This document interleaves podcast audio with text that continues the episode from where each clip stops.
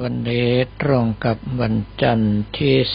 19 กุมภาพันธ์ พุทธศักราช 2567 เมื่อคืนกระผมอัตมภาพเจอกรรมสนอง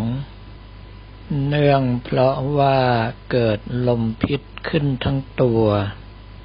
ด้วยความที่โรคลมพิษนี้ถ้าหากว่าเรายิ่งเก่า ก็จะยิ่งอาการหนักกระผมอัตภาพจึงต้องใช้วิธีทำไม่รู้ไม่ชี้ ขนาดนั้นก็ยังขึ้นจนหัวหูหน้าตาบวมไปหมด กว่าที่จะบรรเทาเบาบางลงก็หลังเที่ยงคืนแล้ว ดูจากสาเหตุทั้งหมดแล้วน่าจะเกิดจากอาหารเพนเมื่อวานนี้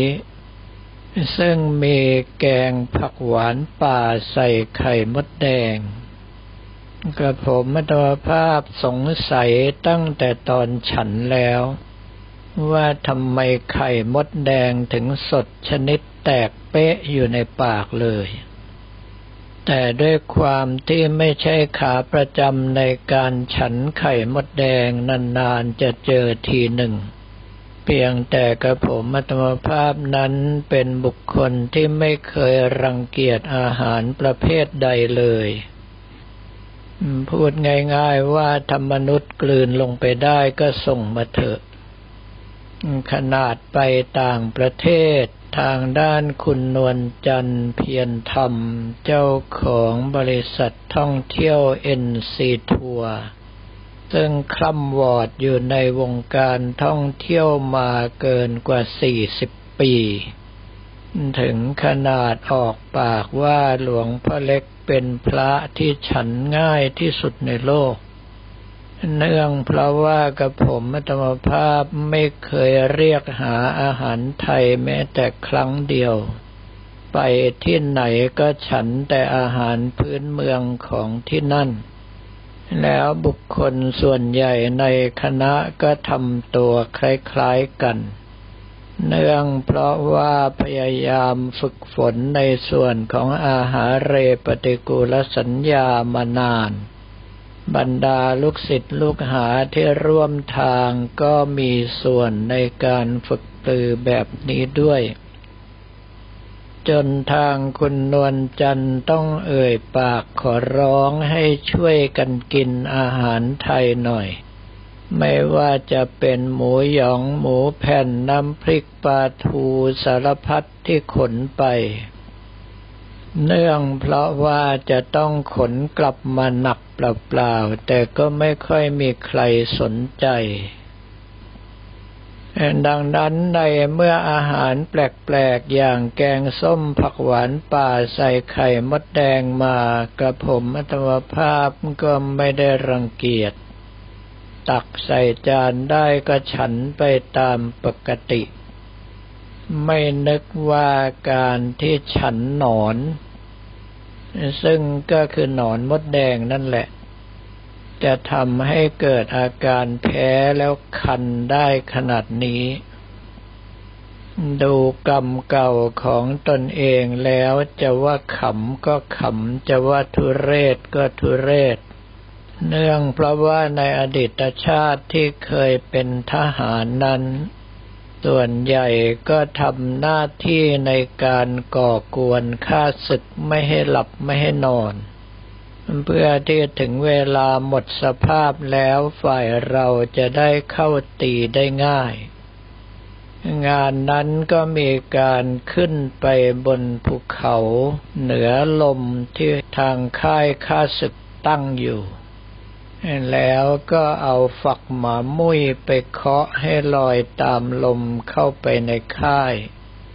ซึ่งไม่ต้องสงสัยเลยว่าการตั้งค่ายในสมัยนั้นไม่ใช่ค่ายสมัยนี้ ค่ายในสมัยนั้นส่วนใหญ่ก็เป็นเพียงไม้ปักเอาไว้รอบด้านเท่านั้น ไม่ได้มีเต็นท์เหมือนอย่างกับสมัยนี้ ยกเว้นว่าแม่ทัพก็อาจจะมีหลังคากันน้ำค้างไว้หน่อยหนึ่ง ในส่วนของทหารทั่วไปก็นอนกลางดินกินกลางทราย ในเมื่อลมพัดเอาขนหมามุ้ยปลิวเข้าไปในค่ายก็ไม่ต้องหลับไม่ต้องนอนเกาขยเยอกันทั้งคืน ยิ่งเกาก็ยิ่งคันถึงขนาดถลอกปอกเปิก ย่างโชคดีที่กระผมอัตมภาพฝึกกรรมฐานเอาไว้มาก จึงสามารถทำเป็นไม่รู้ไม่ชี้ไม่สนใจได้ ถ้าหากว่าเก่าไปรับประกันได้ว่าสามวันร่องรอยก็ยังอยู่ สมัยที่ยังอยู่ที่เกาะพะฤาษีนั้น ภายในเกาะมีต้นประดู่เลือด หรือว่าประดู่ส้มอยู่ด้วย ต้นไม้ชนิดนี้ถ้าเราไปถากเปลือกหรือว่าฟันเป็นบาดแผล ก็จะมียางไม้สีแดงเหมือนเลือดไหลออกมาทำเอาคนไม่รู้จักตกใจตาเหลือกมามากแล้ว แต่ว่าต้นประดู่ส้มนั้น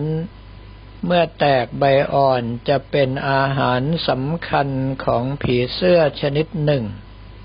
ซึ่งมาวางไข่เพื่อให้หนอนผีเสื้อได้กินใบอ่อนของประดู่ส้มเป็นอาหาร แต่หนอนผีเสื้อชนิดนี้นั้นเป็นหนอนคัน เมื่อถึงเวลาก็จะสลัดขนทิ้งเอาไว้ปลิวไปทางไหนก็คันที่นั่น กระผมอัตมภาพตอนแรกก็ไม่ได้ใส่ใจนัก จนกระทั่งแขกสำคัญผู้หนึ่งคือคุณจิราลิ้วเฉลิมวงศ์ถ้าหากว่าทุกคนไม่รู้จักก็ต้องนึกถึงน้องแบมจนิตตาลิ้วเฉลิมวงศ์ซึ่งเป็นญาติกัน ลูกสาวสองคนของคุณจิราลิ้วเฉลิมวงคือปูกับกุ้งนั้น ต้องบอกว่าติดกระผมอัตมภาพหนุบหนับมาตั้งแต่สมัยก่อนบวช เนื่องเพราะว่ากระผมอัตมภาพในสมัยนั้น มีหน้าที่พาบรรดาน้องๆไปวัด เนื่องเพราะว่าแต่ละบ้านนั้นหาผู้ชายไม่ได้เลย ส่วนใหญ่ก็มีเฉพาะลูกผู้หญิงคนเดียวบ้างสองคนบ้าง กระผมมัตภาพจึงต้องทำตัวเป็นหัวหน้าทีม พาบรรดาน้องๆที่กำลังเรียนหนังสืออยู่บ้าง เพิ่งจะเรียนจบยังไม่ได้ทำงานบ้าง ไปวัดกันทีก็แปดคนสิบคน จนกระทั่งเพื่อนฝูงบางท่านอย่างหลวงพ่อสมคิด พระครูบวรการจนธรรมเจ้าคณะตำบลบ้านเก่าเขตสองเจ้าอาวาสวัดตะเคียนงาม ในสมัยนั้นท่านก็ยังไม่ได้บวช ถึงขนาดปลาลบว่า ผมว่าพี่เล็กคงไปไม่รอดแน่นอน เนื่องเพราะเห็นว่ามีแต่สาวๆร้อมรอบตัวเลย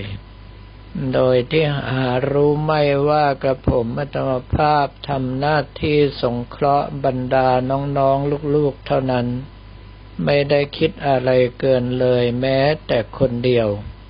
ถึงขนาดออกปากอย่างชัดเจนว่าจะให้เป็นตำแหน่งอะไรก็ได้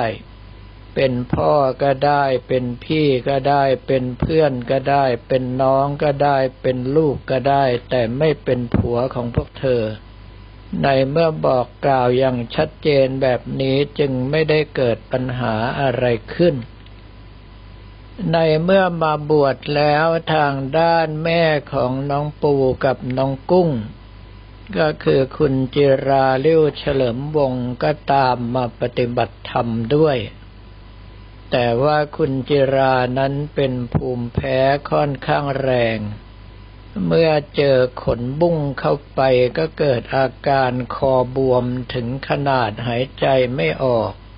ทำให้กระผมอัตมภาพต้องตัดสินใจโค่นประดู่ส้มต้นนั้นลงมา แต่ด้วยความที่ว่าเป็นต้นไม้ใหญ่จำเป็นต้องไปทอนกิ่งด้านบนลงมาเสียก่อน เพื่อไม่ให้ล้มลงไปทับอาคารอื่นเสียหายจจนกระทั่งกิ่งข้างบนหมดสิ้นแล้วถึงจะตัดโคนต้นลง แต่ด้วยความที่ต้นประดู่ส้มนั้นมีแต่หนอนคันจึงไม่มีใครกล้าขึ้นไป กระผมอัตมภาพต้องเสียสละเป็นผู้ปีนขึ้นไปตัดเอง แล้วก็ลงมาด้วยอาการบวมเห่อไปทั้งตัวขนาดแทบจะลืมตาไม่ขึ้น ผิวหนังมีแต่ตุ่มหนาซ้อนกันเป็นชั้นๆ เพราะว่าโดนเข้าไปหนักมาก แล้วก็เลยต้องอาศัยวิชาการที่ฝึกมาก็คือวิชาไม่รู้ไม่ชี้อะไรจะเกิดขึ้นกับร่างกายก็เรื่องของมัน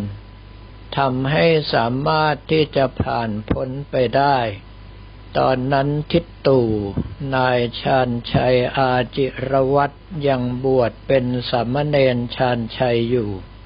กับผมมัตมภาพก็ถ่ายทอดวิชาการต่างๆ ให้แบบไม่ปิดไม่บัง แต่ว่าทิตตู่ตอนเป็นสามเณรชาญชัยถึงขนาดต้องถามว่า หลวงพี่ทำได้อย่างไรครับ คันจนบวมไปทั้งตัวขนาดนี้แล้วไม่เกาได้กับผมมดภาพก็บอกว่าเห็นโทษของการเกาถ้าขืนเกามีหวังเลือดเข้าเลือดออกลายไปทั้งตัวแน่นอนก็เลยตัดสินใจว่าไม่เกาแล้วทำไม่รู้ไม่ชี้ไป ในเมื่อเป็นเช่นนี้อาการที่แพ้หนอนจากมดแดงเมื่อคืนจึงไม่ใช่เรื่องที่หนักหนาสาหัส เพียงแต่ว่าทำไม่รู้ไม่ชี้ตั้งสติไว้แม้ในยามหลับบังคับตนเองว่าห้ามเกาอย่างเด็ดขาด เมื่อถึงเวลาลุกขึ้นมาเจริญกรรมฐานตอนที่สอง อาการต่างๆก็เบาลงเกือบจะเป็นปกติ นอกจากบริเวณขอบตายังมีคันยิบยิบอยู่เล็กน้อย ครั้นวันนี้เมื่อเดินทางไปเป็นเจ้าภาพในการถวายพัตตาหารเช้าและพัตตาหารเพนแก่พระภิกษุสมณเณรผู้เข้าอบรมบาลีก่อนสอบที่วัดไร่ขิงพระอารามหลวง จึงไม่มีใครเห็นอาการผิดปกติ ครั้นทำหน้าที่จนครบถ้วนสมบูรณ์แล้วก็กราบลา ท่านเจ้าคุณแย้ม พระเดชพระคุณพระธรรมวชิรานวัตด็อกเตอร์เจ้าคณะภาคสิบสี่และท่านเจ้าคุณปัญญา พระเดชพระคุณพระเทพปริยัติโสพลด็อกเตอร์เจ้าคณะจังหวัดกาญจนบุรี รีบเดินทางกลับที่พัก เนื่องเพราะว่าพรุ่งนี้มีนัดกับหมอไว้ คงจะต้องเดินทางไปร่วมทำวัดเช้ากับบรรดาผู้เข้ารับการอบรมที่วัดไล่ขิงก่อน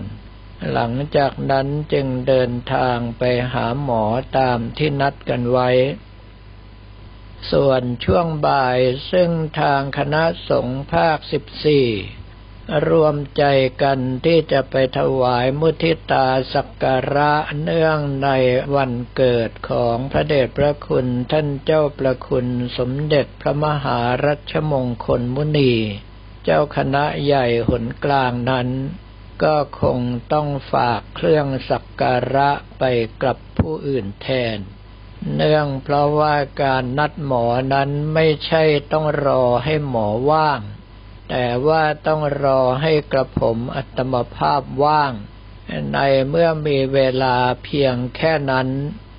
แล้วมีงานสำคัญแทรกเข้ามาก็จริง แต่สุขภาพของชายชราอายุหกสิบห้าย่างหกสิบหกก็เป็นเรื่องสำคัญ ห่างหมอห่างยาเมื่อไรเดี๋ยวก็เป็นเรื่องอีก จึงจำเป็นที่จะต้องลำดับความสำคัญในการหาหมอขึ้นมาก่อนสำหรับวันนี้ก็ขอเรียนถวายพระภิกษุสมณเณรของเราและบอกกล่าวแก่ญาติโยมแต่เพียงเท่านี้